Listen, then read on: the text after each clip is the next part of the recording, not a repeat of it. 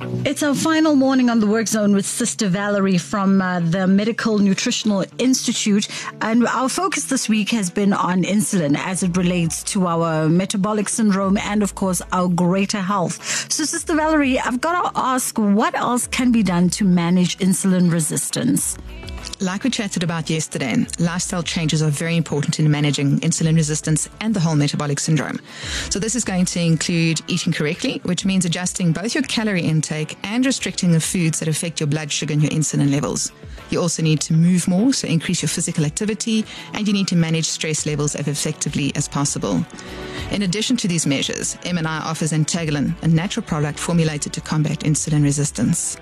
Can I just rewind back and go to the foods that affect? So we spoke about the carbohydrates and what other subcategories can one consider as foods that affect our insulin level? The simplest ones are your starches and your refined carbohydrates. Okay. They're going to have the biggest effect on insulin levels. And how can Antagolin help with insulin resistance? Antagolin contains a unique combination of natural ingredients. Each ingredient has been proven to be safe, effective, and very well tolerated. Now, does your body's sugar level have to be abnormal before you start actually managing your insulin resistance? It's so important to remember that insulin resistance can be present for a long time before your blood sugar actually starts to become affected.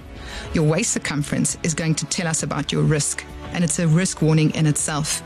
If your waist is above 88 centimeters as a woman or above 102 centimeters as a man, you're probably already insulin resistant.